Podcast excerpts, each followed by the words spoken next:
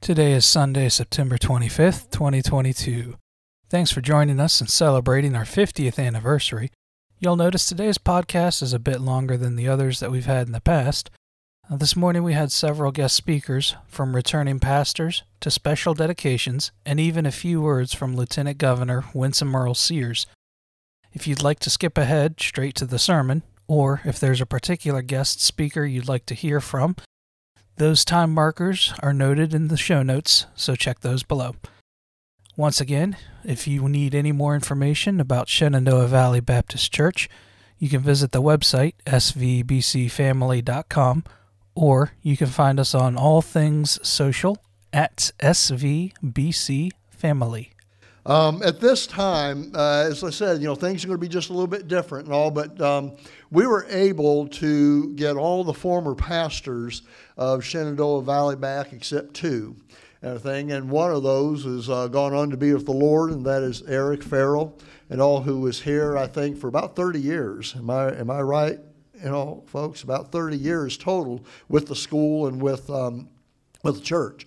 Um, but we're, um, we're going to have some testimonies here in just a moment. The first one we're going to start off with is uh, via video and all from uh, Jonathan Falwell down at Thomas Road Baptist Church. Um, if many of you don't know and everything, this church was started out of Thomas Road. Baptist Church. When Dr. Falwell sent some fellows up here to uh, establish an independent Bible church, Baptist church, and everything in, in this area. And uh, so there's a connection there. A couple years ago, we had uh, Brother Jonathan come and speak here at our church. So uh, there's a connection with both Thomas Road and with Liberty University and other things. So, David, if you'll go ahead and play that video, and then I'll ask um, uh, Dr. Henry and uh, Brother Cantwell if you will make your way here to the front, please. Hey, I'm Jonathan Falwell, pastor of Thomas Road Baptist Church in Lynchburg, Virginia. And I want to add my voice to a lot of other voices to say happy anniversary to Shenandoah Valley Baptist Church. What a milestone, what an amazing journey that you've had. And I know that God has used this great church to do incredible things in these past 50 years, but I'm looking forward to seeing what God does in the future. The greatest days are yet ahead. So stay focused on His Word, stay focused on the power of the gospel. Continue to share the love of Jesus with your area and with the world. And you will be shocked. We will all be shocked at what God does in the days to come. So, again, congratulations on what a great milestone. And I pray that God's best is yet to come for all of you in the days to come.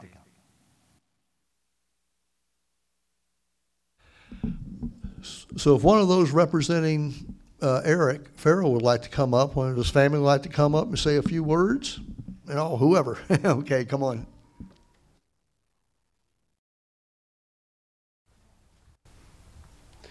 Good morning. I'm John. Um, my sister Erin's here today, and uh, my wife, and James couldn't make it. But um, just want to start by saying, miss mom and dad so much. Um, Dad's been gone now for a little over two years, and mom just since April. So it doesn't get any easier.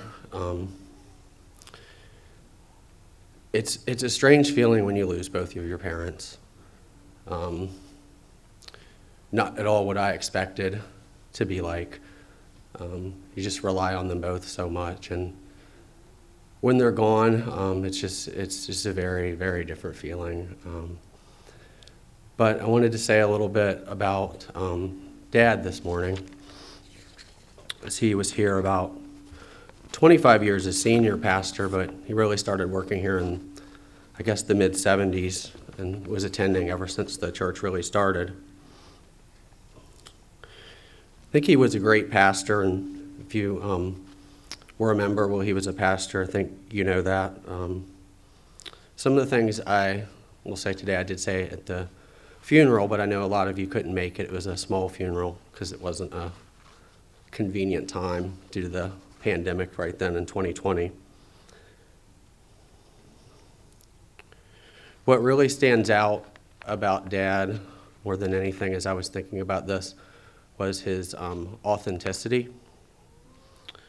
And you know, it should be true of every Christian that they're authentic, but if you watch the news, you know that's not true. They um, may say one thing, but their life doesn't back up what they preach. But Dad was the same person day in and day out. Um, what he preached on Sunday, he was that during the week. Um, a lot of times when he gave a sermon, he would say, I'm preaching to myself. And uh, he had a real passion for the lost, people that didn't know the Lord. Um, he could make friends with anybody, and he wanted to. He loved people. I kind of think about the verse in Corinthians where Paul says, I've become all things to all people, so that he could um, see that uh, they are saved by his life. And that was, that was what dad was like. Um, he tried to learn Spanish, um, whatever he could do to relate to people in the community. The Wednesday night basketball that we had up here for so long, he brought a lot of guys out of Winchester through visitation to play basketball, and then he would preach to them. And this was after church at night. Sometimes he was up here till midnight playing basketball with those guys. Many of them came to know the Lord. One thing I didn't know about with that until years later was Andy Combs told me one of the basketball players got really mad at dad one night and he actually spit on him.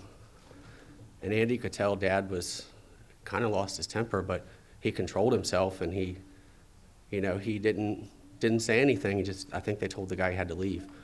But the guy ended up in jail later on, and dad witnessed to him in jail and he became a Christian. yeah. I think dad's sermons were powerful and emotional and memorable. He preached with uh, great passion and often with a tear in his eye. You know that if you saw him speak. He loved music, but he couldn't carry a tune at all.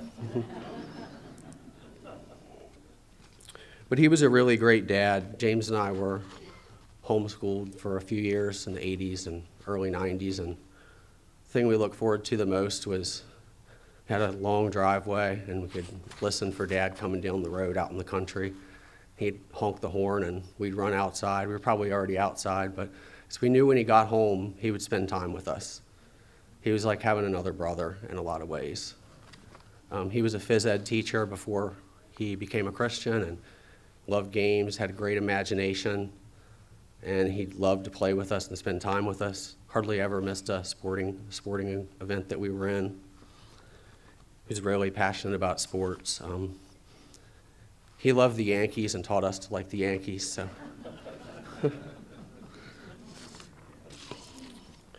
but just as, just as I close, um, I think back to that he was really authentic. And there's a book by Eugene Peterson titled A Long Obedience in the Same Direction, and that's what dad was once he became a Christian. He followed the Lord and trusted him with his life no matter what it cost. It was a life of sacrifice, a hard life, and at the end, a really, really difficult life as he dealt with dementia or Alzheimer's, whatever it was. So that song this morning was really hard to listen to in a lot of ways and very true, very true. But even in the midst of it all, um, Dad never lost faith in God, and he couldn't because God had held him fast the whole way.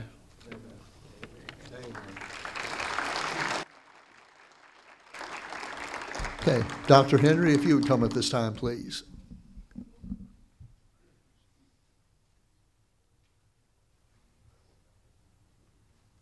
There's a lot to say about the beginning.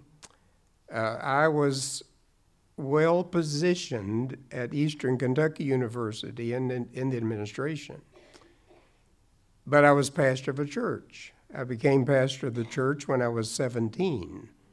And that's quite a few years ago. I guess 68 or 69 years ago. Uh, I happen to be 87, but I was a young person uh, when uh, all of this happened. Dr. Falwell needed someone to lead the academic program at a new college in Virginia.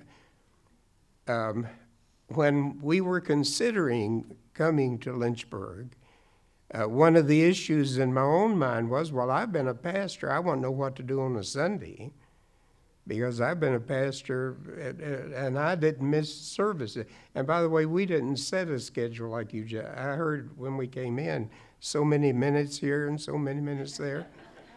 and um, now the singing reminded me of uh, Kirby Knob up in Kentucky. Uh, because uh, the song leader would say, uh, uh, you, you know, just uh, sing and let her go. And, and that's what we did. Well, anyway, Dr. Falwell said, well, there's Baptist churches all over Lynchburg, and you will not have any trouble having a church. Well, amazingly, my first opportunity after we moved to Lynchburg was to come here and meet with a group of people and God blessed, and I thank God for Donnie Cantwell because um, I was so busy. I, I, I, became head of the accrediting agency for um, uh, the end of my educational career, and I've often told uh, administrators they won't know um, what you have to do to become accredited. And I had told one, um, well, you have to work eight days, eight days a week. And that's what I was doing. And by the way, Liberty was accredited by Southern Association faster than any institution has been. And so came up here and drove every weekend Friday night. Uh, I would have to say that a key person was T.G. Adams as far as I'm concerned because uh, he is the one who um, really took care of us. And would you believe that I said, I'll stay till you have 100 members? And I baptized 99 in 10 months. God had his hand on this, the beginning of this ministry. Now, I could say lots of things about that period but I believe I heard this brother talk about looking to the future. And I want to tell you what um, I spent 27 years as a pastor, but then was invited to become president of a Bible college right across the river from New York City, and then became head of the accrediting agency for Christian colleges. But in 1976 at Liberty, I and I was pastor of Pleasant View in Liberty. I th- realized I don't know God very well. Why don't I know God very well? And the I preached sometimes three sermons a week. And up here, it was two radio programs on Sunday morning, and uh, Donnie can tell you all about that. But I began to see that I didn't, and my field is psychology, not you know, not religion. I'm a mountain preacher from Tennessee.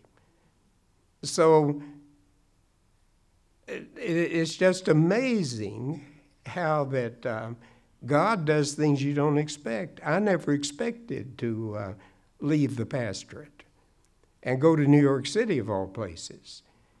But I never expected that God would start a prayer seminar that right now is in 60 nations. And I can tell you the five things that you've got to look forward to in the future, the same that we looked forward when we were here started this church. The five emphases of the early church in Jerusalem, Acts 1 and 2, and those chapters.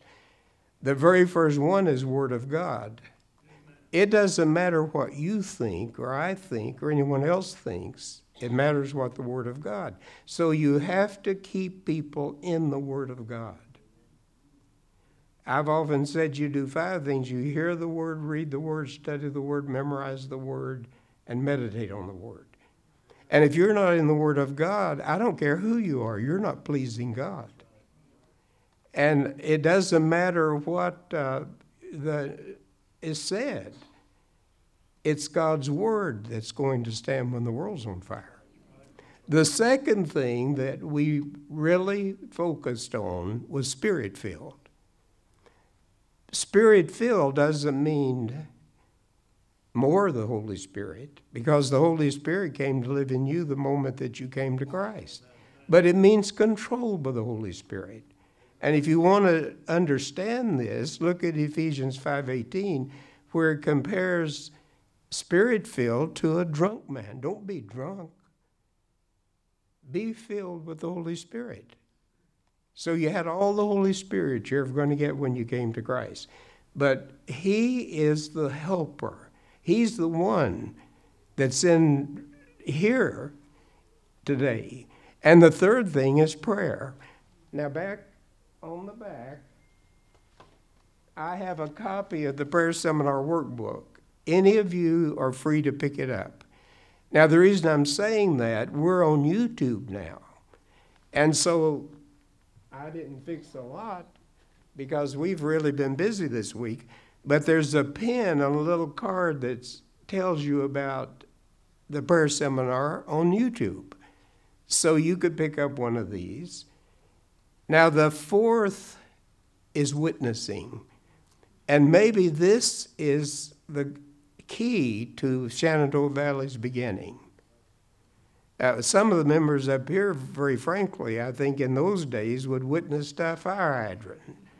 I mean, they were going everywhere doing this. They didn't, uh, the problem with us, we're not closing him out of our lives, we're closing him in our lives.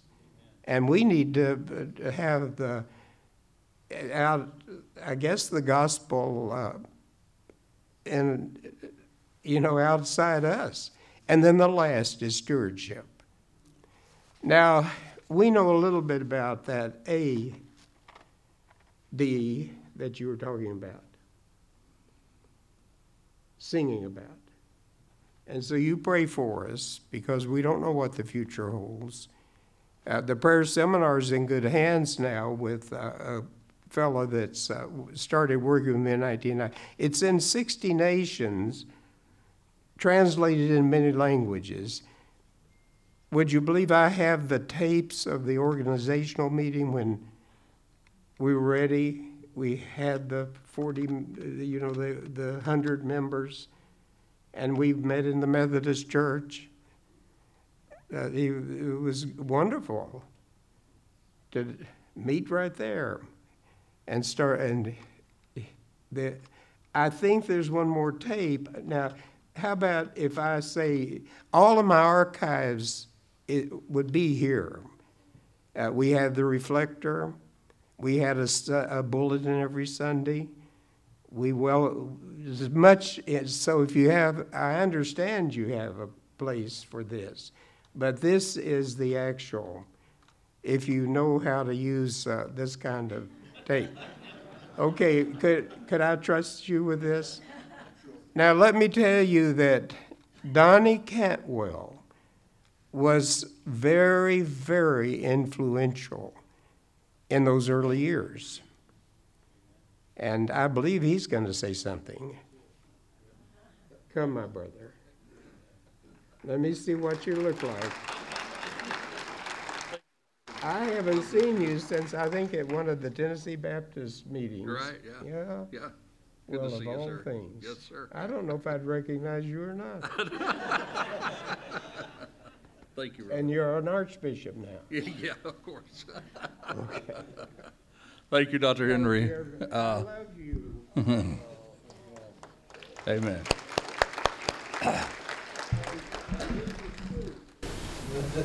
I couldn't have come up here with a, she, and she's, she was a nurse all these years.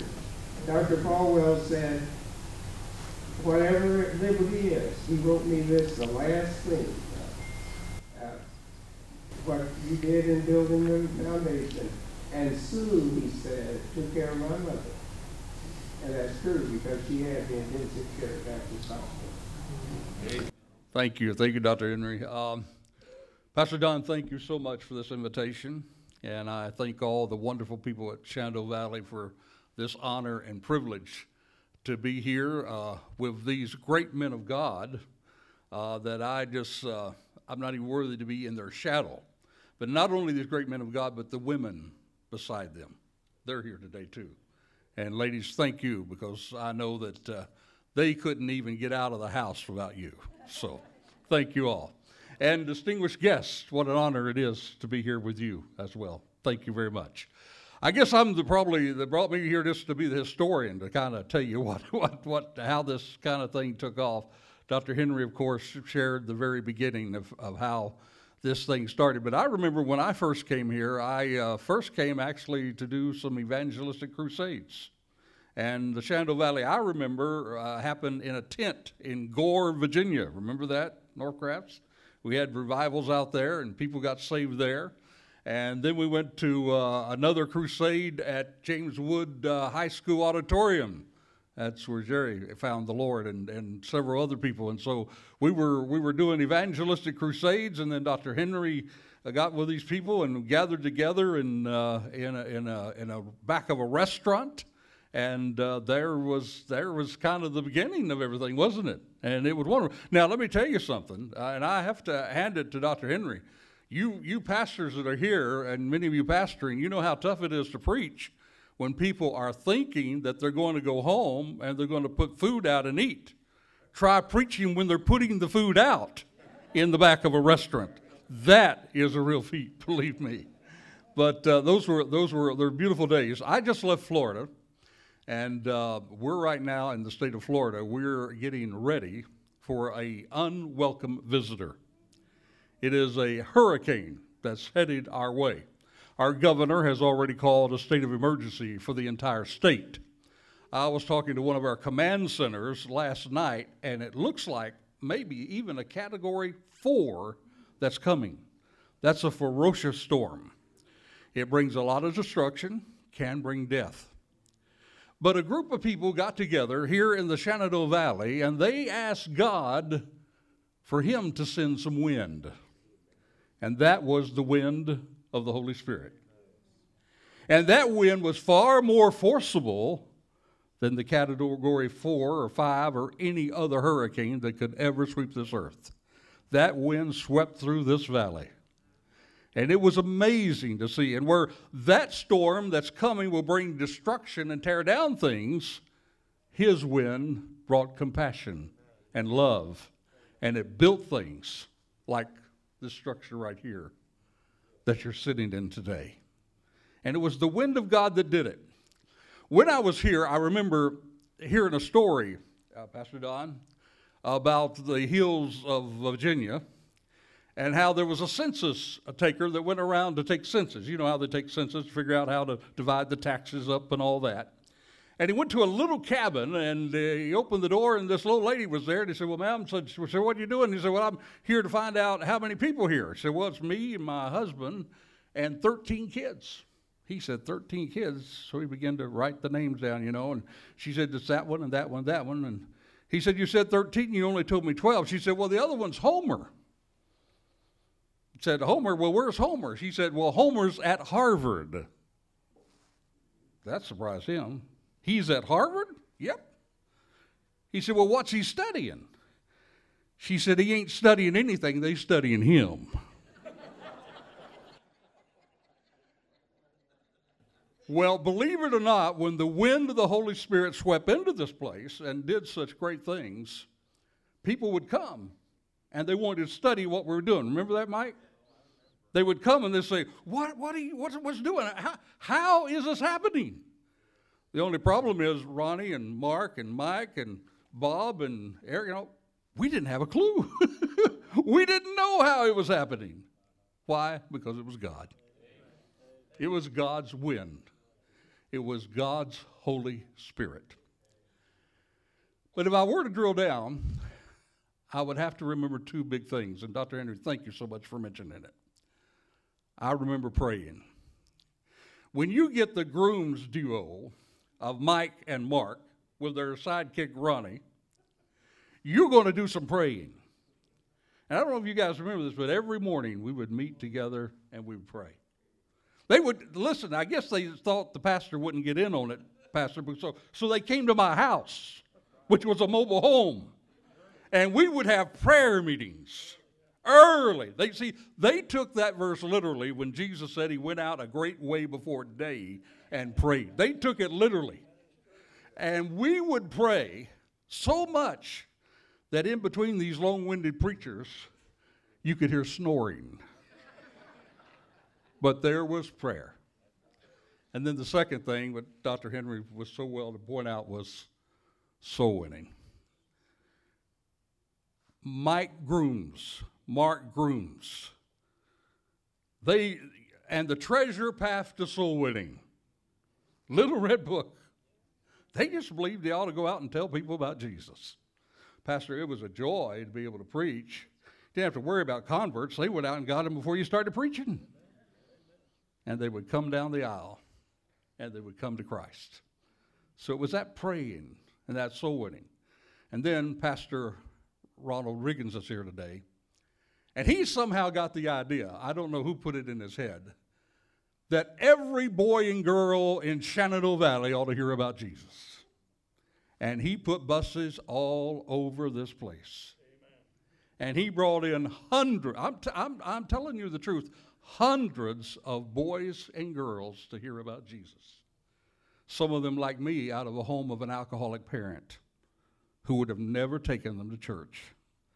But because somebody believed that boys and girls ought to hear about Jesus, they came, and God's barn was full, and there was that singing that Pastor Mark mentioned this morning, and boys and girls heard about Christ. In, just, in a little while, or later today, I'm going to be headed back to Florida to be with a whole crew of people to get ready for this hurricane. I, uh, Brother Mike, I'll mention I got called into the uh, police ministry here, here in Shenandoah Valley. We were driving around one time and I saw this guy running down the road with handcuffs on, so I decided to get out and chase him down, and we did. we did. In fact, he must have known we were Baptists because he ran into a Methodist church to hide but uh, we did run him down and uh, we did make the arrest. And I guess that's how I got called to, uh, to law enforcement and spent 30 years in law enforcement and now work with the peacemakernetwork.com where we minister to the men and women of law enforcement. I'm going to be going back there and I'd like to ask you to please pray for them. Because, ladies and gentlemen, it's never been harder to put on a badge than it is today. So please remember them because I know you know how to pray, and I would appreciate that very much. So as I leave you, uh, I know that things change, and thank God they do. We have many different methods in reaching people today. When we started, it was saturation evangelism that was taught in Dr. Falwell's office, if you remember. And we, we, it was new then to a lot of people. And some of the things that we do today is new. You know, we, uh, we tell people, come as you are, and I love that because people need to feel comfortable when they come to the house of God. We have different ways of worship. We have contemporary worship and all kinds of other methods to reach people, and I'm for it all. But let's not forget. I believe the fuel that fuels those winds that God sends, I believe they are fueled by praying and soul winning. And as you continue to do that, I know we'll continue to hear great things about Shenandoah Valley Baptist Church. God bless you.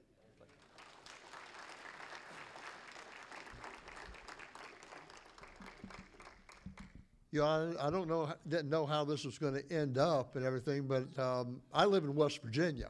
But I kept very close tabs of the Virginia election, you know, this last cycle and all, of course, you being here, Virginia and such, and uh, was just thrilled you know, over the election results, especially in the top tiers of the state of Virginia, and um, had heard about and read about lieutenant governor's faith, you know, and her, her walk with the Lord and such. And so just by chance, I thought, you know what, I'm going to write and see if she'd be willing to come. And I was so surprised when I got the letter back and said, yeah, we're going to be there. And also, Lieutenant Governor Sears, I'd ask if you would come and just say a few words and thank you, thank you for being willing to be with us on the 50th anniversary of our church. Lieutenant Governor Winsome Sears.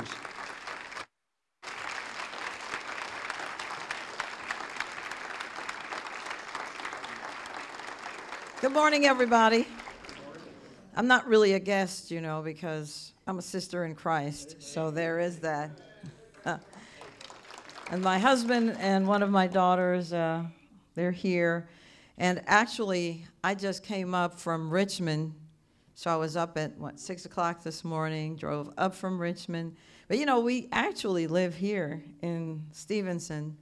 And, um, and I'm, I'm not wanting to go back to Richmond today, but apparently I have to. And then I got to come back up again. That's my life now. But I kind of knew what it was going to be because 20 years ago, I was elected to office. This was when we lived down in Norfolk, and I represented parts of Chesapeake and Norfolk and Virginia Beach. So it, it's, it's not new to me, it's just a higher office, but they still call me everything sometimes but a child of God, but that's okay. you know, uh, you don't you don't really know what goes on sometimes behind closed doors, but I can tell you that our governor, we meet, the governor will call me and uh, call Jason, our attorney general, and we'll get together at the governor's mansion, have breakfast. But before we start, we're, we're sitting in the little room, and he'll say, All right, well, let's pray. And we hold hands and either he prays, or he'll tell me to pray, or he'll tell the attorney general to pray. And then we'll go on with our day. And then when we're done, he'll say, okay, let's pray again. All right. So there's a whole lot, and, and there's something to be said when the governor of the state understands that there is a God and he's greater than he is, and that we have to rely on that God. So I just want to say, um, you know, we have to be involved in government. Government is God's idea. I, I am reminded that the Bible says that Jesus was supported by a woman named Joanna, and her husband was in Herod's employment. So Herod's money was helping to support Jesus. and, and and also, I remember Paul said, and tell the saints, especially who are working in Caesar's employment, that we care about them. So that's interesting that people worked for Herod and people worked for Caesar, and they were helping to get the ministry going forward. So I want to read this to you about what God says when it comes to the king, and I think I'm going to remind the governor of this too. Um, it's Deuteronomy chapter 17. And, you know, when it comes to our government in America, we actually get it, the branches of government, from Isaiah 33 and 22. And the founders were trying to figure out how to move power so that power wouldn't be in one person in one entity. And they read Isaiah 33 and 22, and it says this For the Lord is our lawgiver, the Lord is our judge, and the Lord is our king. And that's the three branches. The Lord is our lawgiver, that's the legislative branch, which I used to be in. The Lord is our judge, which is the judicial branch, and then the Lord is our king, which is the executive branch. And so when people say that we are not a Judeo Christian nation, they don't know what they're talking about. So, and it, and it comes again from, so that was Isaiah 33 and 22, but listen to what Deuteronomy chapter 17, verse 18 says. It's talking about when Israel gets a king. And of course, this was long before, but of course, God knew that they were going to ask for a king. So he started out by telling Moses to tell the people that when they ask for a king, this is what the king is supposed to do. He is supposed to make a copy of the laws on a scroll for himself in the presence of the priests.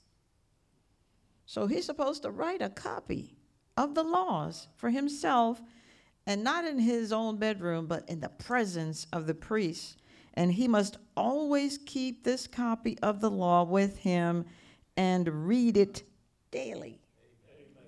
as long as he lives.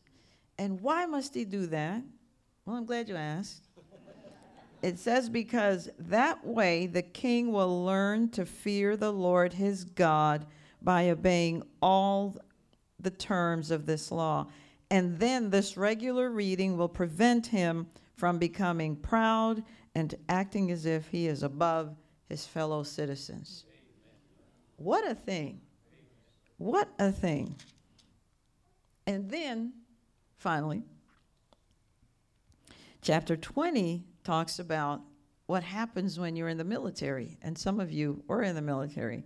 And I just think this is awesome where it says, when you go out to fight your enemies and you face horses and chariots and an army greater than your own, do not be afraid.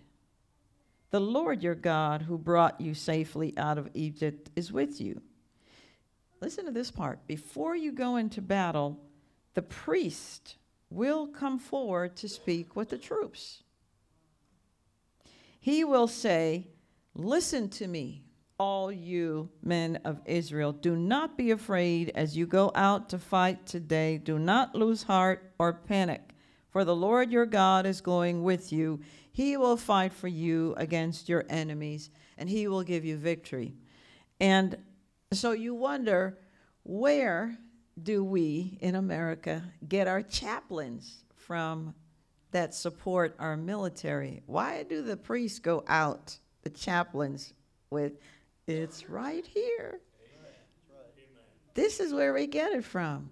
I mean, I'm going to fight, and you're having the priest come talk to us? Really? We've got weapons. What do we need a priest for? Yeah. Well, this is what the Bible says. We need a priest. And so we have to pray for our chaplains in the military because you hear that they're being silenced because they're not saying the politically correct things. No, it seems like they believe the Bible more than they believe uh, man. So pray for them that they will, the government will not destroy our chaplains because our military is suffering. So that's why we have to get involved in government because, as Dr. D. James Kennedy said so many years ago, we can't leave government to the atheists or anybody else. We've got to get involved. So thank you, and God bless you all, and pray for us so that we will continue the fight. Thank you.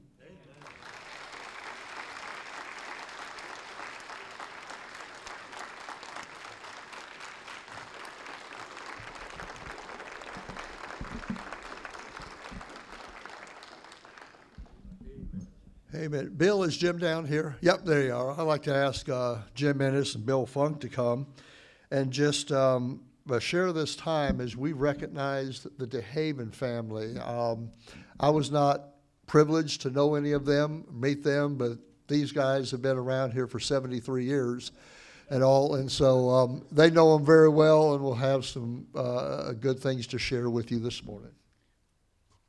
Well, close to 73. It was 43, actually, to be honest with you. Uh, in 1979, when Lynn and I showed up here, we used to sit back there and we'd run out after the service and everything. I think Mike remembers that.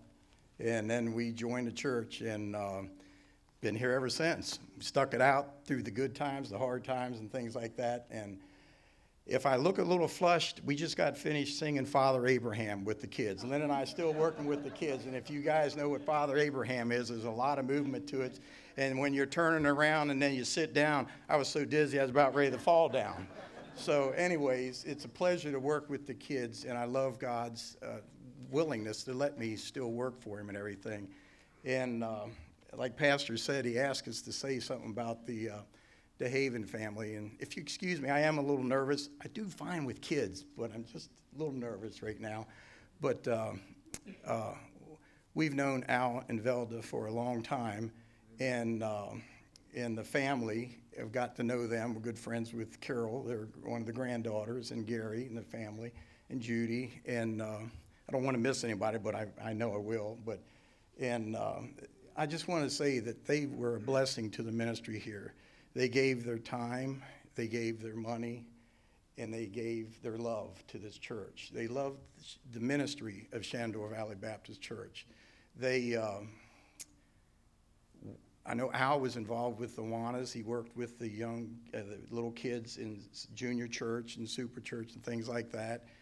And um, I just uh, want to say what a blessing they were.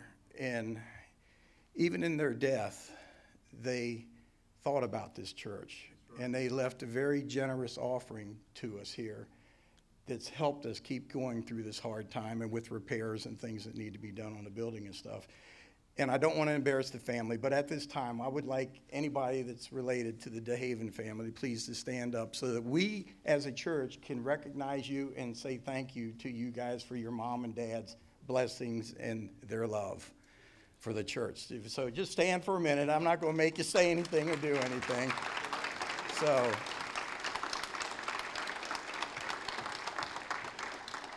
And um, I remember a time when I went with Bob Quinn, uh, Dave Walker, and Al DeHaven to Quebec on a missionary journey with uh, we went up there and i can't believe i remember their names but duke and christy moore i believe were the missionaries that we went up there to be with and we helped them with their um, house. They had just recently went to quebec. They were from i think baton rouge louisiana. They were southern had that french uh, part with them and uh, they wanted to minister to the french up there in quebec and that was really interesting. I had no, absolutely no French. And going up there, there was one day that they sent, I think it was me and Bob, I don't remember who, but we had to go to like a Lowe's or a Home Depot and get some stuff for what we were doing. We were finishing the basement so they could have their, their youth group there. But I wanted to say this about Al. The one thing I remember about him,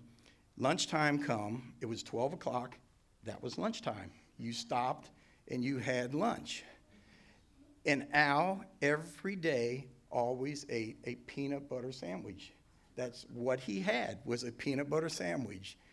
And then he would take a little respite for a few minutes and then get back to work and go on again. Well, I got to say, that kind of rubbed off on me. I retired last July, and, um, and um, I went back to work this year about in May, and I went to work for uh, Gary Carpenter up there in uh, Caton Bridge. Uh, Gary's excavating.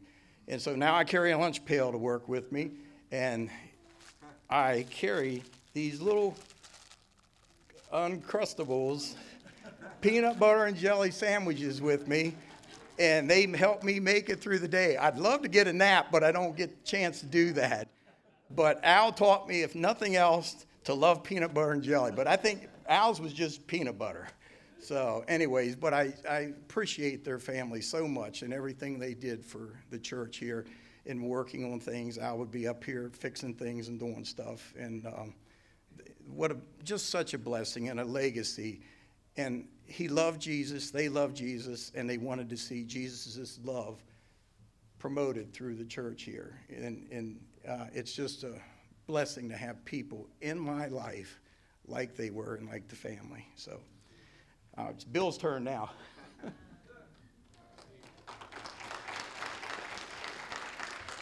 I might have to bring this thing down a few, few feet, right? okay. Uh, I'd like to say, prior to uh, uh, talking about Brother Al, um, uh, Lyndon and I were getting emotional. Prayed into this church by a couple that led us to the Lord. And I felt if God pray, if God answered that prayer, then this is where I need to be.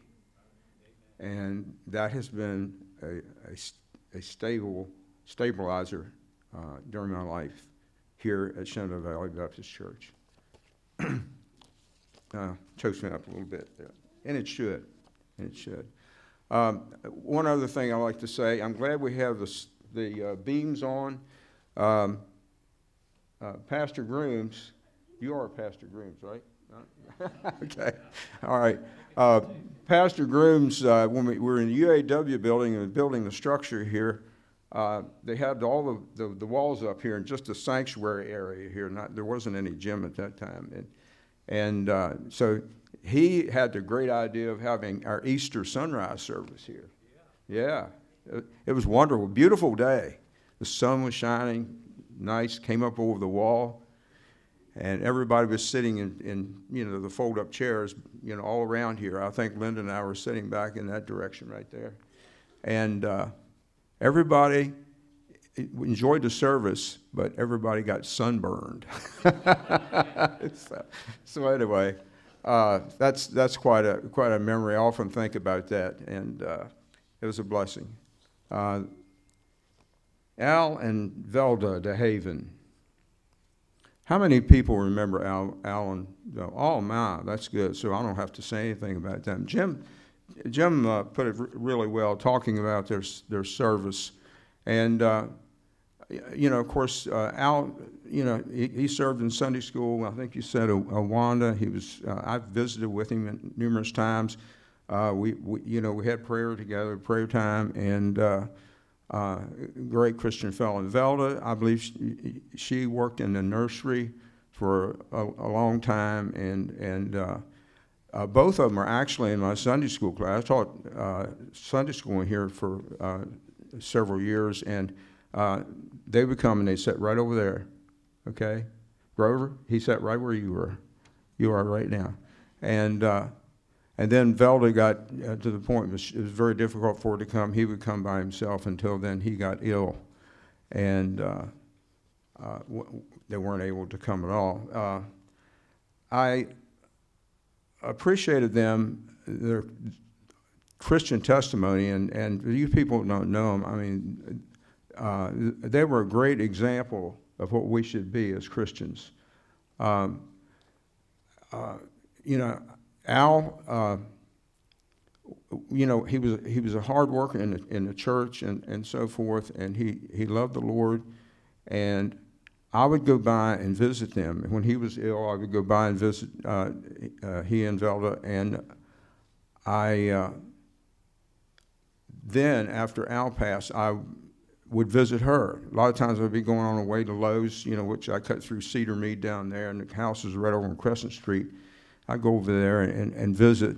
But every time I visit either both of them or just Velda, I went, I went to be a blessing. Now listen to this. I went to be a blessing, but I came away being blessed. Is that the way it's supposed to work? Yes, and it's the way it does work. And that's what the Lord says. You give and you'll be given unto you. And uh, I'm sorry, I'm taking your time preaching. I'm, know, I'm, I'm preaching instead of you, right? Okay. All right. Uh, one thing I want to mention, we, we uh, the Lord really worked in Al, Alan Velda's life because they were, they were submitted to the Lord. And years before, we needed this uh, gift God had already had it planned out in their life, and they accepted that responsibility. And they, they didn't live here on earth to see it. Of course, they know it's happening, but they, they, it would be, so wonderful to have them with us today. But the thing is, they submitted to the Lord, and they gave the gift which we received an endowment, you call it endowment or a legacy. I feel, though, that there were three legacies. I feel like that the first legacy I'm thinking about is the monetary gift. But the second legacy I've written down is um, let me check my notes here, make sure I'm in order. Yeah. Uh, the second legacy I wrote down was the family. Okay? We can leave a legacy with her family. And they did, did according, Al and Velda did it according to God's word. He did it, or they did it, and God honored what they did because they brought their children up in the fear and admonition of the Lord. And, and uh, that is a legacy. And that legacy carries on with it the gospel. So it's something to think about, especially if your younger parents are here. And then the final thing, I believe, is the Christian testimony. They put Christ first, and there were witnesses in their lives for Jesus Christ. And to me, that was the most important legacy. And I'm sure all to you. Not that I'm demeaning any other legacy, the money, the, the family, nothing of that nature, but yet we put God first. And they did. And, and we received the benefit of, of just knowing them, okay? Because the Holy Spirit, the same Holy Spirit's in them as in us. So, anyway, uh, I often think about it, and I remember Pastor Grooms one time talking, preaching a message uh, on, even though he be dead, yet he speaketh. And I think that's not, it may not be correct uh, in, as in the Bible verbatim, but it's, I think Hebrews 11 4. Are you? Really? No kidding. Isn't that, isn't, praise God, right? Okay. Well, see, even though the DeHavens uh, are not here physically with us, yet they speak, right? They speak through the family, they speak through us who knew them, speak through anybody that maybe they've led to the Lord, and you know, it's, it's a great thing.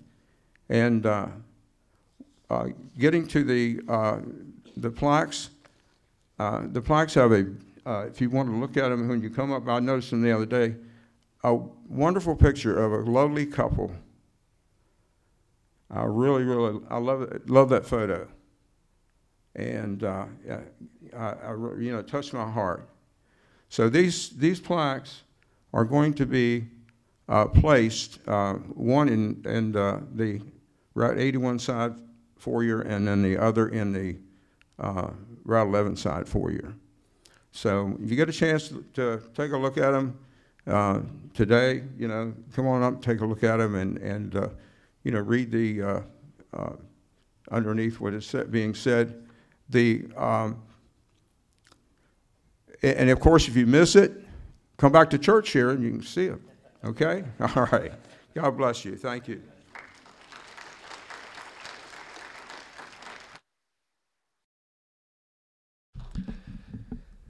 You know, it's a joy uh, to be part of church, you know, that you can go back in some of the history, you know, just in the four and a half years I've been here.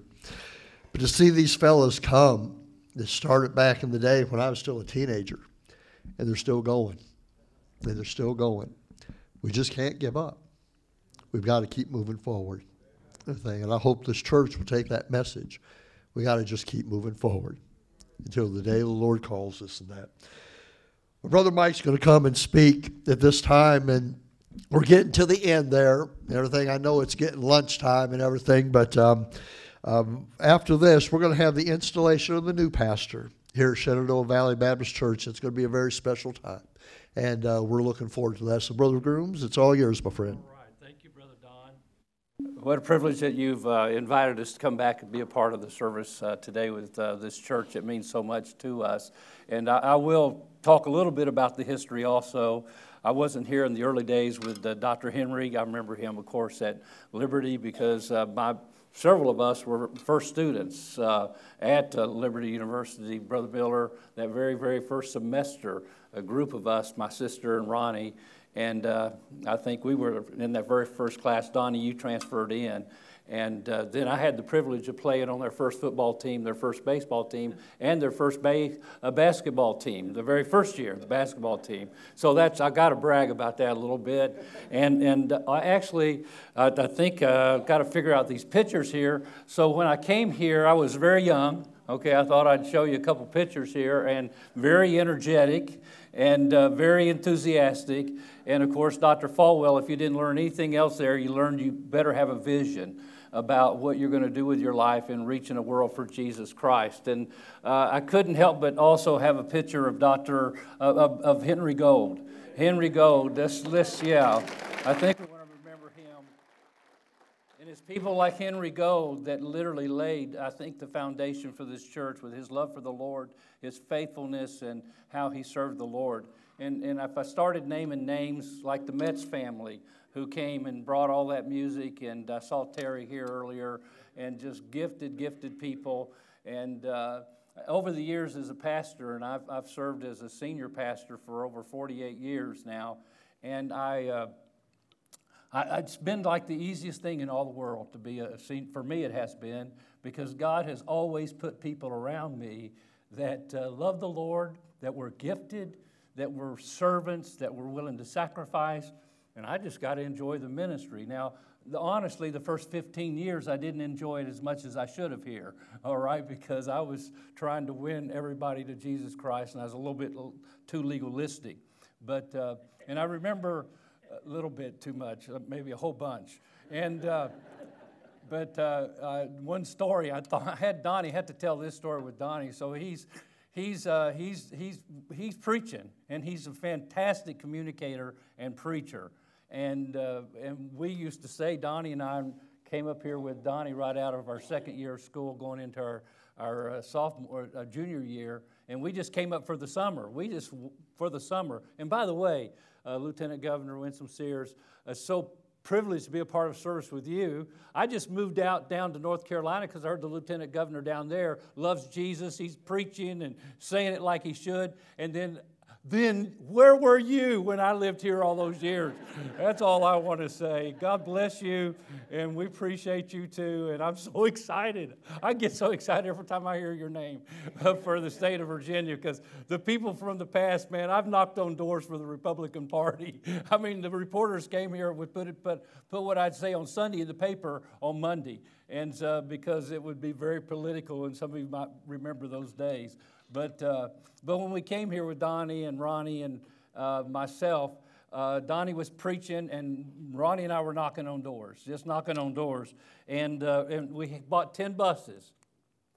Well, let's get past that. Okay, we bought 10 buses, and uh, that very first summer. And uh, like Donnie said, and we were just saying, we, we would bring them in, and Donnie would get them saved. he was an evangelist, and he would preach, and people got excited, and they'd come back and bring their friends, and it was just an explosive growth. There's no wonder, no, no explanation for it.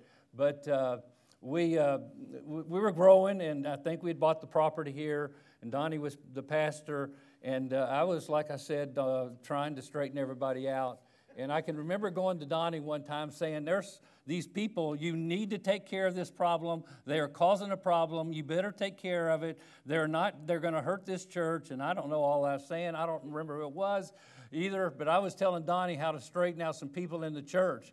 And I'll just never forget it. He looked at me and he said, Mike, I'm sure glad you're not God. I just never forgot that. so that'll give you my history a little bit. But uh, by the way, if you were one of these first bus captains or bus drivers, or somebody in your family was, Jerry, I think I see you in the picture there. Would you please stand? Okay, I'm going to have some folks stand here. And, and Grover, in this very first group of bus people. And then I did have a few more questions here for folks that were here.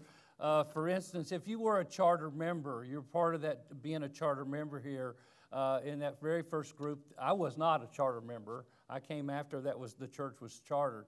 But if you were a charter member, this is a 50th anniversary. I think you need to be honored for helping start this church. Would you please stand, okay? Yes. Amen. God bless you. Thank you. God bless you for being here today fact that you're still alive is pretty wonderful. Amen. oh, of course, she was just a little girl. Okay, Pam Mayhew. Uh, if if uh, you met, it started coming to the church in Echo Village Restaurant, in the restaurant when we were meeting in that restaurant. And so all the charter members, you can restand. But would you stand? Okay, all those folks that started coming, we were meeting in Ronnie Riggins. Okay, in the back of the restaurant. Okay. Yes, and Bob Quinn was part of that first group of folk. And then how many were uh, started coming in the UAW building? We uh, moved over. And by the way, this little Bell Telephone building across the street over here, when we were running them buses, we took the kids to the Bell Telephone building uh, when we were meeting at Echo Village. They would go to that little building across the street over here for junior church and uh, across the street, across Interstate 81 over here on the other side. And some of us might remember that. But if you were in the UAW building or started coming, would you please stand? All right? All those, oh, wow, wow, amen.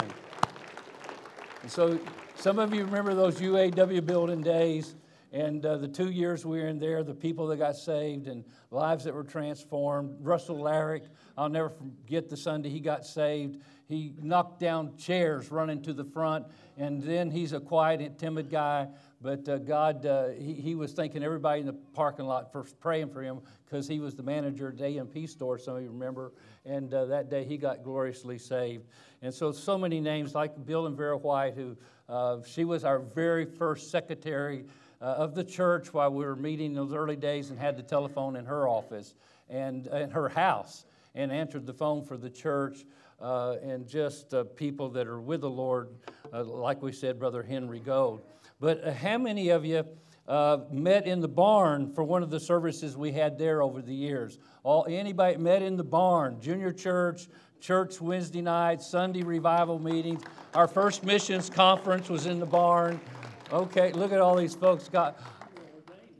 I got ordained in the barn with Gary Byers, actually. Jerry Falwell came up for that. And so that barn means a whole lot to us. Please never tear it down. And, uh, and we appreciate that. And then uh, w- one last thing, and Bill Funk, I can't believe you missed it. And I'm the last speaker. I had to do a lot of funerals over the years where there's always been three or four other speakers in front of me. And by the time I get up to speak, they've already said everything. So I don't prepare anything ever for a service. So I know there's four or five speakers because I'll just play it by ear, and at the end I'll see what God wants us to say. But I, I do have a message that is interesting because Donnie already preached half of it anyway. So it should go pretty quick in a minute here. But that that Sunday that the, we were building this facility, we're in the UAW building, we decided to have our service up here on the property. So we did a sunrise service, but we had our service here in the, in the, in the daytime when that sun came up and everybody got sunburned. And there were, like he said, just none of this was here, just a few walls around us. And we put the hard chairs on the concrete floor, and we never checked with the building department, anybody about things in those days. We just did it. But, uh, but anyway, if you, you were here for that Easter sunrise service we, we, we wanted you to know you don't want to go to hell. If you think it's hot here, it's a lot hotter there. Okay? So, so if, if you were here in that service, would you please stand? I'm just curious, okay? I just want to see because God bless you folks. Amen. Okay. Well, the 50th anniversary is a time of memories. It really is. It's also a time, I think, of confession. It's a time where we say, okay, God, where are we at right now in our lives? What are you doing right now today in my heart and in my life? And am I living for you like I should? It's also, I think, a time of vision. It's a time of vision where we think about where we've been, what God has done, and then we really believe that God has something for us in the future not just as individuals, and of course we should be looking at that, but what does God have for Shenandoah Valley Baptist Church that God has blessed this church with such a fantastic, fantastic uh, heritage and so many wonderful things that the Lord has done. And so we're going to read a passage of Scripture and just a few comments and maybe intertwine some testimonies of what the Lord did with these uh, comments. So if you would stand with me, and we're going to be reading from Hebrews chapter 11, okay? Some of the verses that were already referred to. And so I'm just no comments as I read it, but just I want you to hear it because I believe we came today also for the Word of God, as uh, we heard Dr. Henry say, so important. And, and the title of my message, the title of my message is Faith, Prayer, and the Word. And so you heard Brother Donnie and Brother Henry already pretty much preach that and make that so clear because I'm telling you, that's what brought this church up through those early years, and that's what will take this church ahead is faith. Because you can pray without faith, and I guarantee you, James chapter 1 says, don't expect anything to happen. Okay? So you can pray without faith. You can pray without the word, but it won't be long till you won't be praying. You can be in the word, but if you're not exercising faith, it won't be long until you're not in the Word. And so I'm just convinced that these three ingredients faith, prayer, and the Word spiritually and in a disciplined way have to go together in our lives. And I believe that's the real heritage of Shenandoah Valley Baptist Church. And so I, I'm running the screen here, and I've never done that before, so we'll see what happens. Now, faith is the substance of things hoped for, the evidence of things not seen, for by it the elders obtained a good testimony. By faith, we understand that the worlds were framed by the Word of God, so that the things which are seen were not made of things which are visible. By faith, Abel offered to God a more excellent sacrifice than Cain, through which he obtained witness that he was righteous, God testifying of his gifts. And through it, he, being dead, still speaks. By faith, Enoch was taken away so that he should not see death, and was not found because God had taken him. For before he was taken, he had this testimony that he pleased God. But without faith, it is impossible to please God. For he who comes to God must believe that he is, and that he is a rewarder of those who diligently seek him. By faith, Noah, being warned of God of things not seen as yet, moved with godly fear and prepared an ark for the saving of his house, hold by which he condemned the world and became heir of the righteousness which is according to faith. By faith, Abraham obeyed when he was called to go out to a place with which he would receive as an inheritance. And he went out not knowing where he was going. And by faith he dwelt in a land of promise, as in a foreign country, dwelling in tents with Isaac and Jacob, the heirs with him of the same promise. Now, Father in heaven, I pray in the next few moments, as we just share what you put on my heart several, several months ago, actually, and, and you've confirmed in the last even few minutes that this is what you want us to talk about that our hearts will yearn to have the faith that will make a difference, not only in our daily lives, but in our witness, our testimony, and impact this world for Jesus Christ. Thank you for all that you've done. We're expecting even greater things tomorrow, and we ask this in Jesus' name. Amen. I'm going to put my outline up there so, in case I don't get through it, you'll have it memorized by the time I finish. E.M. Bounds said, God is not looking for better methods. He's looking for better men. And that was in his book on power of prayer.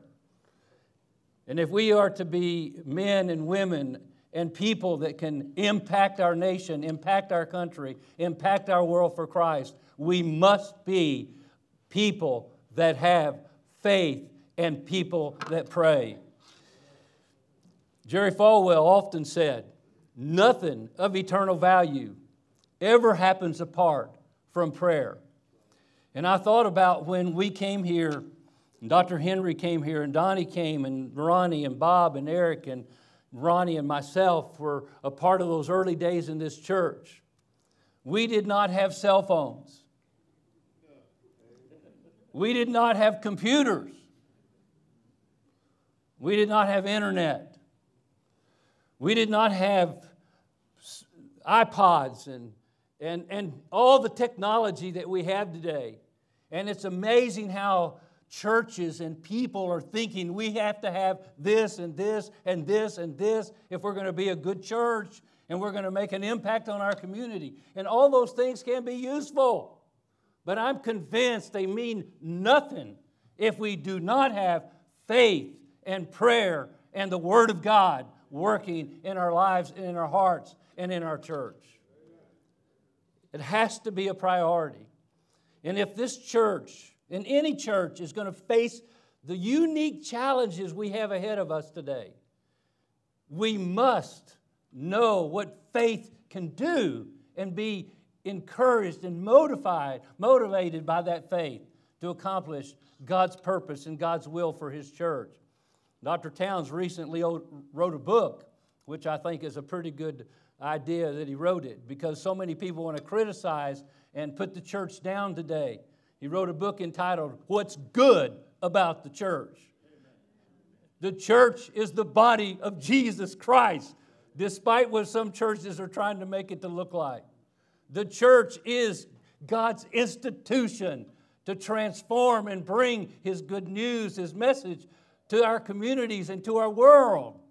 The church is the most important aspect, I believe, of God's program to make the difference before Jesus Christ comes back. Jesus loved the church and gave himself for it.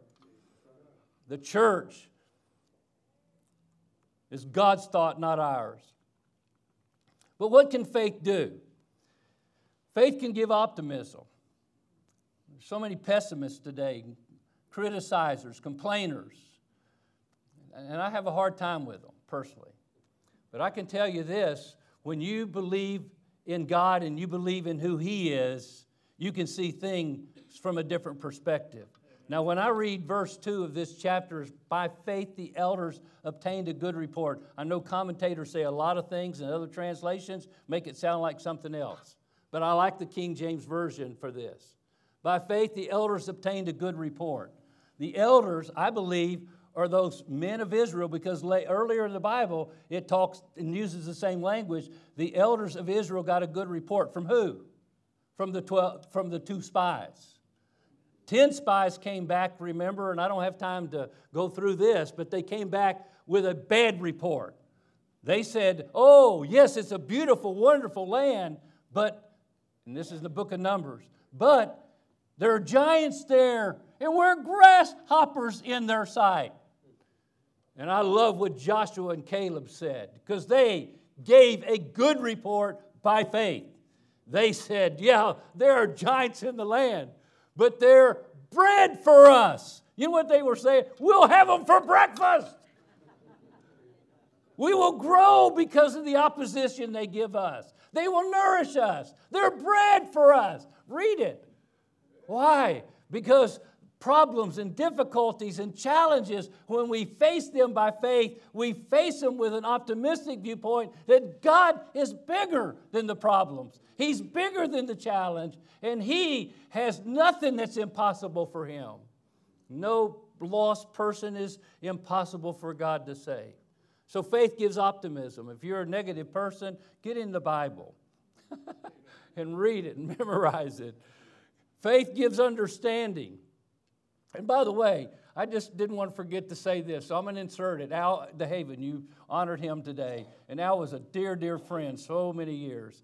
And I'll never forget him and his ministry. And, and he worked at, I believe, Abex Corporation all those years.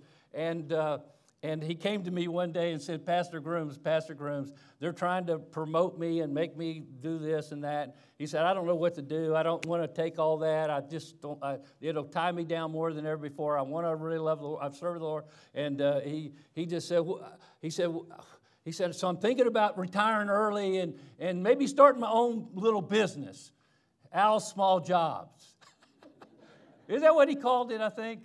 Something like that. Al small jobs to start with, something like that. And I said, Al, he said, but I don't know if I can make it, if I make enough money to make it, and this and that. And I said, Al, there's nothing you can't do.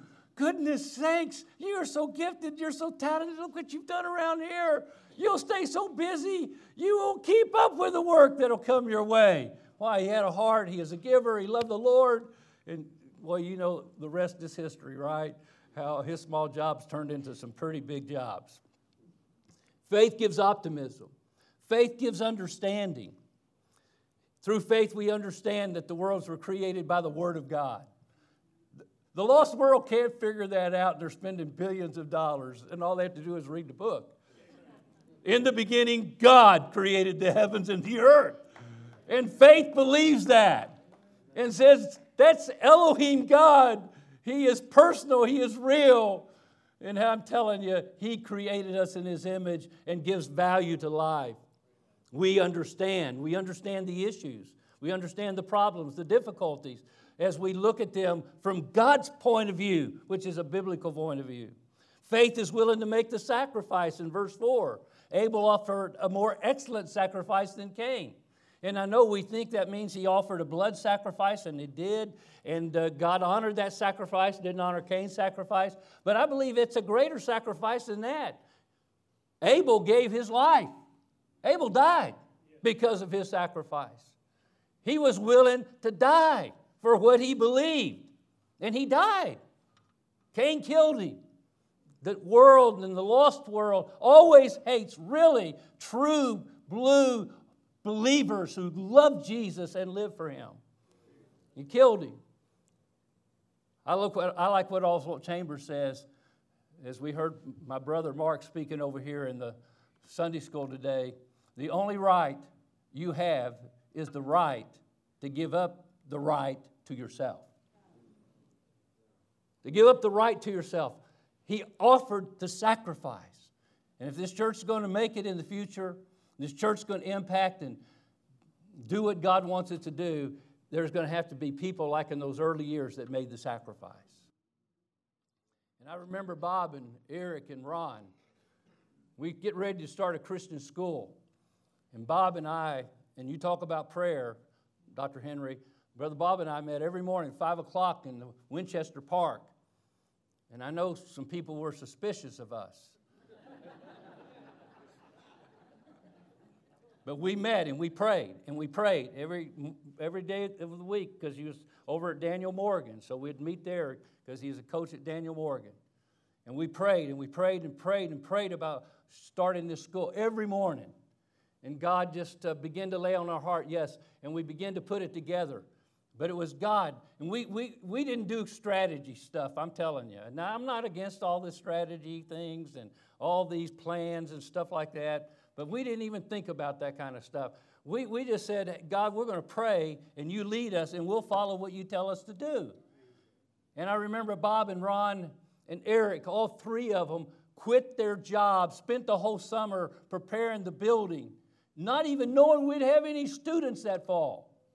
By faith, they paid a tremendous sacrifice, and those staff members, Mark was saying, and others of us that uh, didn't get very big salaries, and somehow or another, God was going to take care of us. And they paid the, the people of this church that gave and sacrificed, like Mr. Gold and so many others. They paid the price. And I'm telling you, I'm afraid today we've kind of lost that. We become weak Christians because we are not willing by faith to believe that eternal things mean more than temporal things. And we got to wake up. It's being taken away from us real quickly.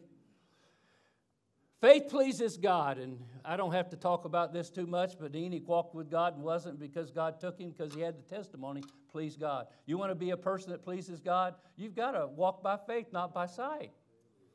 Believe God every day, His promises. Faith saves souls. Enoch built an ark and by which he saved his household. When, when, when a church is walking in faith, like we were in those early days, and I'm telling you, and today I hope we still are, and we walk by faith, guess what happens? People see it. They see God. People are hungry and hurting and broken. And let me just say this word. I know it's dark outside. I know it's bad. I, I, I told the church I'm interim pastor of down in Burgaw, North Carolina, I said, you know, I said, I want you to know I am not worried about the future of America. Not one second am I worried. Am I concerned? Absolutely. Absolutely. But I'm not worried. And what I'm excited about, the darker it gets outside, and the more sin and things take over and God gets pushed out of public life, gets pushed out of media, just as you see it happening, the lies and the lies that people believe, you see that the darkness comes. Guess what? People get broken. People get broken.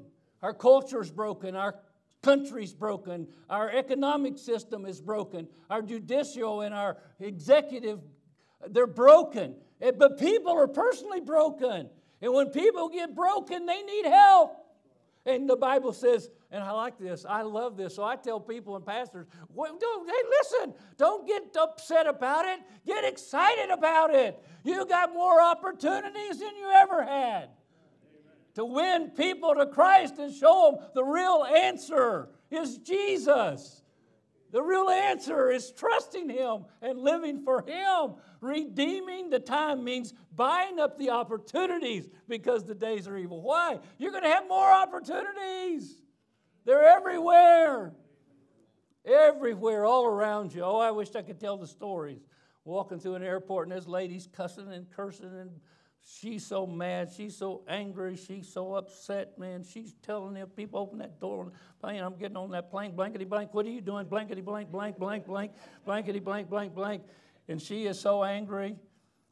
Vice president of a software company, and I stand there at Chicago O'Hare Airport, and I was missing the same plane, but I'm on standby, so it didn't matter to me. I knew I couldn't do anything about it. And so I, uh, I go sit down because I told my sister who helped me get on these flights, I said, uh, I'm going to watch her at this next place because she has to go get a new ticket. And I, am going to just, I, am getting entertained, so I can have nothing to do. and, uh, and when she come around the corner, she saw me still sitting there, and she said, well, what are you, you going to do? They gave me a hotel and gave me this. I said, I'll be sleeping the night in the airport here. And she said, oh. She said, what do you do? And I didn't want to tell her I was a preacher because she had cussed so bad, and I mean, just filthy. I mean, it was, she was really letting people have it.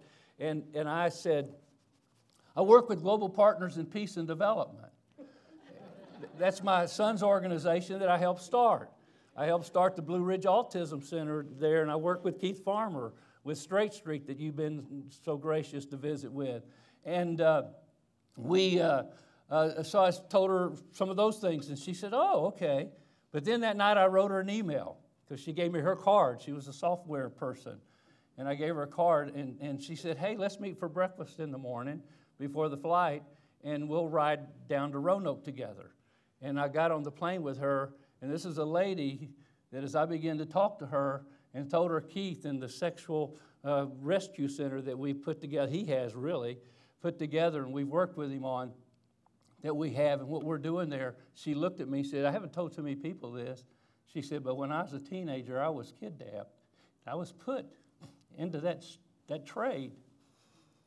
And she said, I'm and she's in her 50s now. She said, I'm still dealing with it.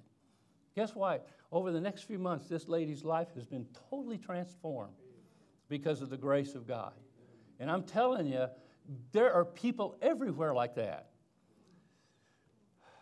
Faith saves souls. Faith prompts obedience. Abraham obeyed God. Matter of fact, faith is the expression, uh, obedience is the expression of your genuine faith. You can't, you can't say you have faith and not obey. Impossible. And so he obeyed God. And then faith lives on promises. Verse 9 Abraham lived in the land of promise.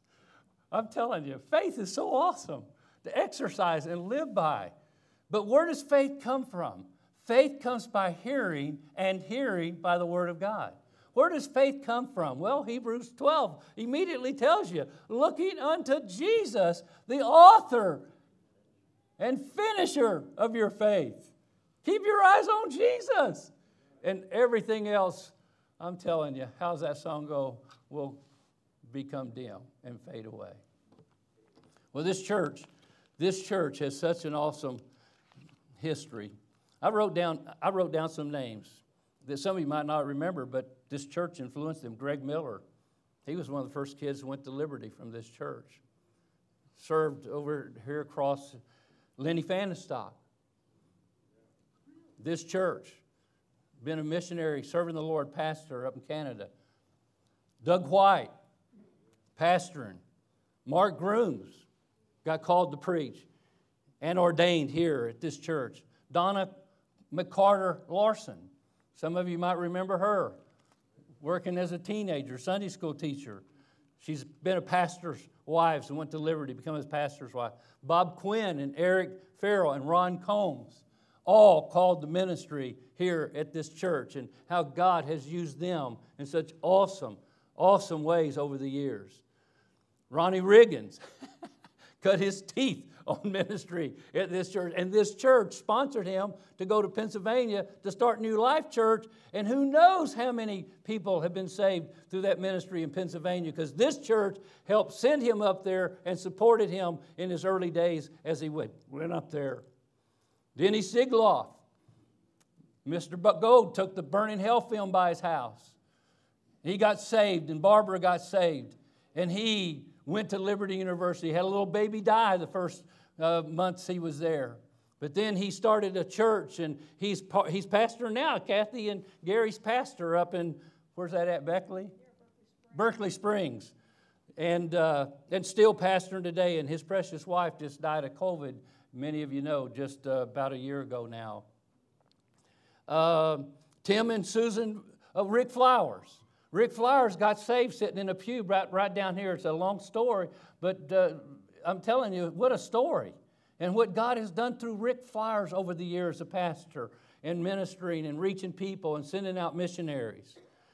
Tim and Susan Vermoss, they lived across the street from us. Tim and, Tim and uh, Carol did. And Carol, her name is Vermoss Banjani now. Went to the, the stories beyond imagination. And, and uh, you guys have been influenced through them and been a part of this church and other ministries.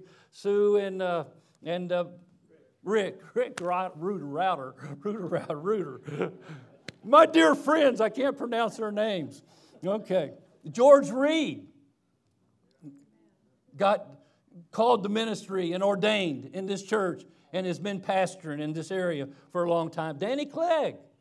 Danny Clegg took a group of this church people right here, and I went with him to Front Royal, and we found a church, some property, and planted a church in Front Royal, Front Royal Baptist Temple. And he's been there all these years. I think he called, I talked to him the other day, I think he's getting ready to. John Stonestreet grew up in this church, went to Christian school here, called the ministry here. And today he's the president of the Colson Center, the Christian Worldview, and does Breakpoint every day and is a tremendous speaker for everywhere for the name of Christ. Right here at this church, he grew up in this church. John Gagosian. John Gagosian grew up in this church. And today he's a pastor, but he's at Liberty University as a uh, vice president working with Christian service and other areas of the ministry at Liberty University. John Grooms, my son, highly influenced here, and today runs Global Partners in Peace and Development that's touching people all over the world, sending thousands of dollars to Ukraine right now, doing relief work, but taking in the gospel in uh, uh, uh countries like Jordan. Nathan Grooms, also my son here at this church, grew up here influenced here, called the ministry later in another ministry, but this church laid the groundwork for his heart for God. Today he's a chaplain in the Navy. And he just was promoted to lieutenant, he's selection lieutenant commander. And he's come up with a program called Warrior Toughness with some others in being called up to the Pentagon to give briefings to high officials there as they put this through all the military. But he's been a part of that. But this is the church where he had his foundation. I think of Andy Combs. This is the church where he got saved. And we ordained him into the ministry and being a part of his life right here. And Bob and I and Eric and others. And of course, Ann Nagy came through this church, the church in Yellow Springs, because of this church. The church in Fort Valley, that some of you don't even maybe know about, but we went up because some people got saved up in that area. We went up and did revivals meet, and a church was planted up in Fort Valley because of this church. C.E. Mays. Let me just finish with this story. C.E. Mays. How many of you know C.E. Mays? Oh, oh, goodness sakes. Well, God bless you all. It was, you'll love this. It snowed three feet. Churches closed down, but Dr. Falwell taught us we never, ever close the church down on Sundays. So we got a tractor somehow or another and made a path up here, three foot snow. CE lived in Linden, Virginia, running a flea market business. Somehow or another, God was working on his heart, and that this Sunday, he decided to go to church and couldn't find any open churches, and he came here. There was only a handful of people. There's less than 20 people here that Sunday. But when I gave the invitation, CE raised his hand and said, I want to talk to the pastor. We went back to the office afterwards. He said, I got saved at Thomas Road under Oliver B. Greene when he was a kid. He said, but I've been involved in gambling, living for the devil all these years, and I just, I got to get right with God. So right there in the office to this, this church, in this place, because it was open, he gave his life to Jesus Christ. Back in the sense of saying, I'll live for God. Guess what? Mark and I had the opportunity to ordain him into the ministry, and he planted a church in his own business outside Lynchburg, Virginia. He's serving the Lord, but it all started right here at this church. Listen, this church has such an illustrious history and heritage of what God has done. And let me tell you why it happened faith, prayer, and the Word of God. That's it. And I pray that God will just keep it in your hearts to keep doing that for the glory of God. And uh, good things could be ahead of us. Amen. Well, God bless you. Thank you for letting us be a part of this. Let me close in prayer. Father, thank you. We know whatever the devil means for evil, Joseph had faith. And his brothers threw him in a, in a pit, thought they'd kill him. He ends up being lied about and gets in prison, but he has faith. And he'd later tell his brothers, What you guys meant for evil, God meant for good. And Lord, I don't, as we look back and reflect, we see good, we see bad, we see evil. But God, you have a way of taking all that when we do what my brother Mark said this morning in Sunday school, and you can make good come out of it. And we can believe the best days are ahead by faith. And so, Lord, whatever you want to do and, and have in store for Shenandoah Valley Baptist Church in the days and years ahead, I just pray you'd pour out that wind of your Holy Spirit because He comes in answer to prayer, He comes in answer to the seeking of God with all of our hearts. You said you'll never turn aside from those who seek you diligently. And so, Lord, we ask blessings and grace on the new pastor and upon the ministry of this church and all that you want to do. And we ask this in Jesus' name. And God's people say, Amen. Amen. Does it feel like you've been in church for two hours? Hey, listen, another hour and a half, we'll be done. Okay, no, I'm just kidding. We are closed down and everything. But um, uh, what I would just share with you is um, number one, it's been a privilege to work together with the people of Shenandoah Valley for the last four and a half years. Everything. Um, when I came here, I got a call.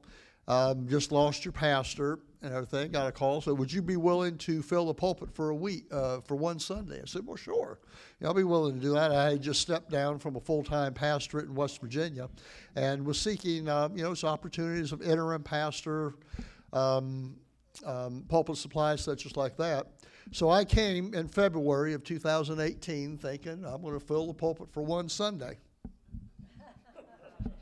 Four and a half years later, you know, still here and everything, but working together with the people and everything, and bring, I believe, had brought the church to the place to where uh, they could seek a permanent pastor, one that would take them from this point on forward and uh, continue moving the ministry of this church that God has so richly blessed over the years, if you've heard, and all into however long before the Lord takes us home. And all like that, but it has indeed been a privilege, and I'm looking forward to getting back with my family down in North Carolina and um, continuing to serve the Lord down in that way. Um, but at this time, I'd like to have uh, Pastor Greg Voorhees to come, if you would, Greg and Sue. I want you to come and sit on the front row here everything. We're not we're not going to ask you to sing or dance this morning, and all. But um, want you to come.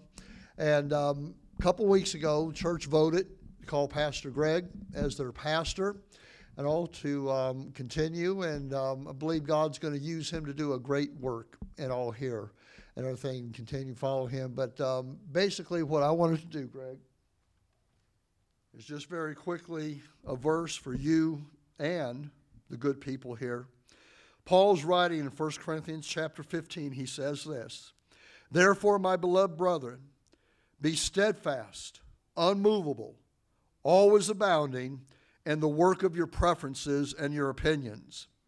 For my people know what I'm doing. You know, that's not what the Word of God says, is it? It says, Be steadfast, immovable, always abounding in the work of the Lord for as much as you know that your labor is not in vain in the Lord. This is not a work of preference. This is not a work of opinion. This is not a work of man's strength. This is God's deal, folks. And the Bible tells us that we are to be of one mind when it comes to doing the work of the Lord. We have a commission that was very plainly given to us to go as we're going into the world and know, proclaim the gospel, baptize, and disciple those who come to know the Lord Jesus Christ. That's the only reason we're here. We're not here for you. We're not here for me. We're not here for any other reason. We're here for the Word of God and to share the gospel with others. And I want you to remember that as a church. I want you to remember that, Greg. And as you continue, which, by the way, all you Liberty people, him too. Okay? Liberty guys, so you guys are in good shape. You're in good company there. But with that, what I want to do right now is I want to present to you the pastor's office coffee mug. this was given to me when I came. And so I now give it to you. Along, sir, with the keys of the church. There you go. And these keys are guaranteed to fit absolutely no door in this building. Those are yours. but what I want to do right now, Greg, you have a seat for just a moment. I'm going to move this aside.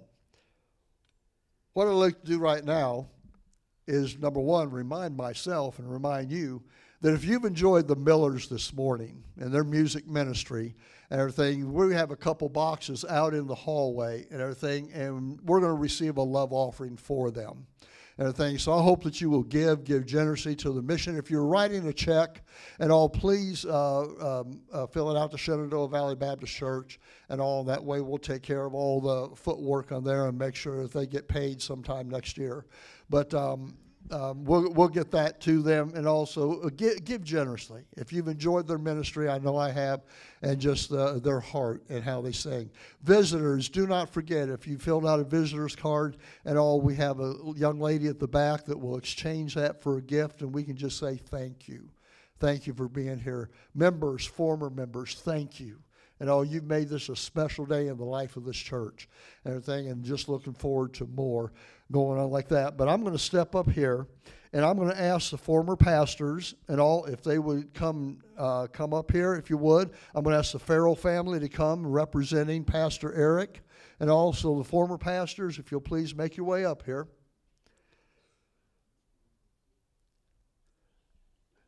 Let's move down to the left, guys. Okay? You always got to give pastors instruction. You know, they know how to preach, but they don't know nothing else. Move down to the left, gang. There you go, all the way down there. Yeah, keep moving down. Yep, just right out the door that says exit. No, I want you to stay right here. And then, Greg, once you and your wife come right up here. Okay. As the new pastor of the church. And what we're going to do and everything when we dismiss in prayer, we're going to ask you to come up, shake hands with them, let them know how much you appreciate them, how much you're praying for them okay, as we go through this. Now, also, I got to give instruction. Come around this way, because if y'all come from here and you come from here, it's going to be a train wreck right here in the middle, okay? So work your way around and I'll take the time. We want to let you know we have a reception plan back in the gym and all just some finger foods and such, but tables to sit out and rejoice. We're not in any hurry out there and everything, but we do have to be out of here in about the next hour or so as another church is actually coming in to have service here, and we're grateful that we can do that, okay? So I'm going to ask you all, I think I've got everything. I know I've missed something and everything. If I have, I apologize for that. But we're so grateful for you making this a very special day. And again, Shenandoah Valley, thank you for the time I've been able to spend with you. It's been great. I've really enjoyed myself, and I look forward to hearing some wonderful, wonderful things and all of the Lord after that. Let's go ahead and stand, if you would, please.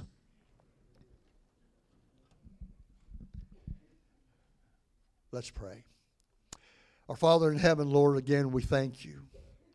It's been a wonderful trip down memory lane and just to see how many, the, the, the blessings over these last 50 years. And Lord, not just the blessing of the fact that the, the, this building sits on this hill, but all those who have been called and gone out and continue the work of the gospel. And Lord, I thank you those rewards in heaven that will be given to those faithful men who sacrificed, who gave of themselves, Lord, who uh, uh, unequivocally stood upon the Word of God, because that is the message that heals the heart of man. And Lord, I'm grateful for these men up here today, their faithfulness, Lord, in continuing to serve, and also for Pastor Greg. And Lord, we're asking your blessings and your guidance and direction upon his ministry here, that together this church will be of one mind to move forward for the cause of Christ and of Christ alone. Lord, bless the food and the fellowship that we'll have afterward. We thank you in Jesus' precious and holy name. Amen. God bless you, dear friends. You are dismissed.